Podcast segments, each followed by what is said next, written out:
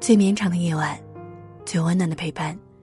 夜听电台，伴你成长。我是赞赞。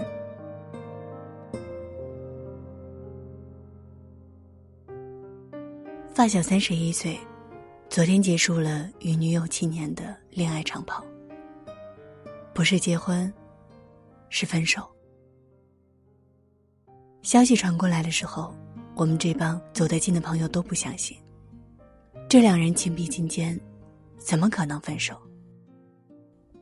发小家庭条件一般，父亲去世的早，这些年拼了命的工作，想给女友一个家。但没想到，打败他们的，不是距离，是彩礼。年初谈到结婚的事情，女友父母提出要十万的彩礼，发小答应了。买了房，余钱不多，找我们这帮朋友东拼西凑借了些，也算凑够了。临近结婚的时候，女友父母觉得彩礼太少，有些丢面儿。起因是五一前后。邻居家嫁女儿，男方给了十八万的彩礼。女友父亲的原话是：“我们家女儿不比别人家差，所以这彩礼一分也不能少。”发小咬牙补上了，但万万没想到，还会有第三次抬价，这次是从十八万涨到三十万。发小一腔怒火。好好的结个婚，为什么搞得像敲诈一样？连爱的人也不跟自己站到一边，这婚还有结的必要吗？结果我们都知道了，七年感情付诸东流，因为彩礼谈崩了。谁对谁错，我不想评论，但要不要彩礼这个事情，却是刺中了我的心。在柴米油盐的生活里摸爬滚打之后。在看过了身边太多人的故事之后，倘若只谈感情不谈钱，我真的心有戚戚然。我想，将来有一天我的女儿结婚，我依然会选择做一个要彩礼的母亲。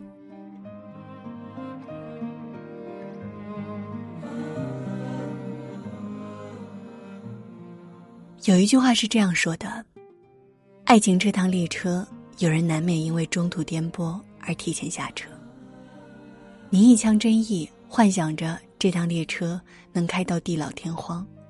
但若有人想提前下车呢？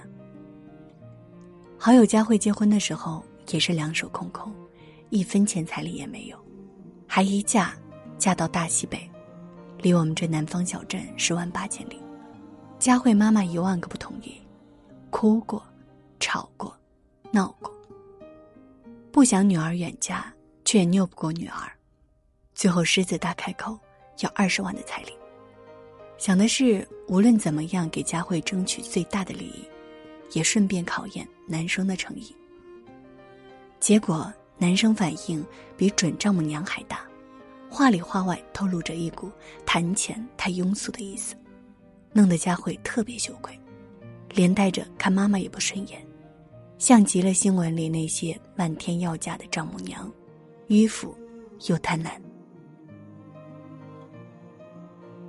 可惜恋爱中的人往往忽视了一点：两人若是一帆风顺，倒也没关系；但大家都不过是俗世生活里的普通人，分分合合是绕不开也逃不脱的必然。去年佳慧与老公矛盾大发，吵到没有回旋的余地，中年离异，没车没房没存款。在目前这种极度不友好的婚恋市场上，嘉玲觉得自己前途未卜。说到底，结婚时只谈感情，不谈金钱；离婚时只谈金钱，不谈感情。这不是爱情，是欺骗。看过这样一个观点：以结婚为目的的爱情，一定要谈钱，而且要大大方方的谈。否则，你根本不知道自己爱的是人还是鬼。真正的爱情从来不害怕谈钱，害怕谈钱的只是那些还未完全把你放在心上的人。前两天在论坛上看到一个故事，一位叫安妮的博主说，自己和老公在一起的时候，正逢对方生意失败，手头拮据，连贷款也还不上，更别提什么彩礼了。安妮家体恤男方情况，直到临证前夕也绝口不提钱的事，说女儿过得好就是最大的彩礼。但是老公家里不同意，觉得这样委屈了安妮，东拼西凑，毫无保留拿出十万块，仍然觉得非常抱歉。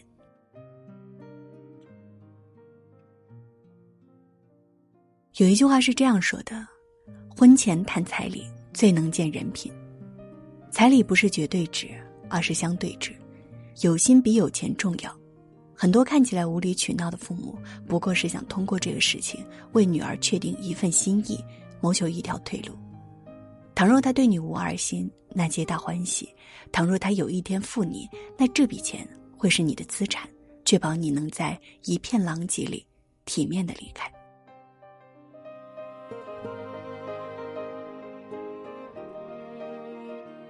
爱情不谈钱愚蠢，但只谈钱也可悲。相爱的人从来不会一味的向对方索取。世界上所有幸福的爱情，都必然是相互且对等的。之前网上流传过一个非常暖心的小故事，有个女孩说，当初婆家花了九百九十九就把自己娶回家了，那是第一次见面，婆婆给的红包。下面的人一片唏嘘，这也太少了。女孩却淡笑不语，九百九十九的红包，多吉利呀！订婚的时候，男孩问女孩给多少彩礼合适，女孩回家同爸妈商量了一下，给了答案：九千九百九十九，讨个好彩头。那天，两家人约吃饭，婆婆笑眯眯掏出九千九百九十九，妈妈竟然也笑眯眯的掏出九千九百九十九。俩长辈交换了一个红包，这婚就这么定了。结婚的时候，男孩问女孩给多少彩礼合适。女孩说：“一万零一块怎么样？万里挑一。”男孩欣然答应，按你说的办。于是俩长辈又交换了一次红包，这婚就这么结了，没有吵架，没有拉扯，没有埋怨，一切皆大欢喜。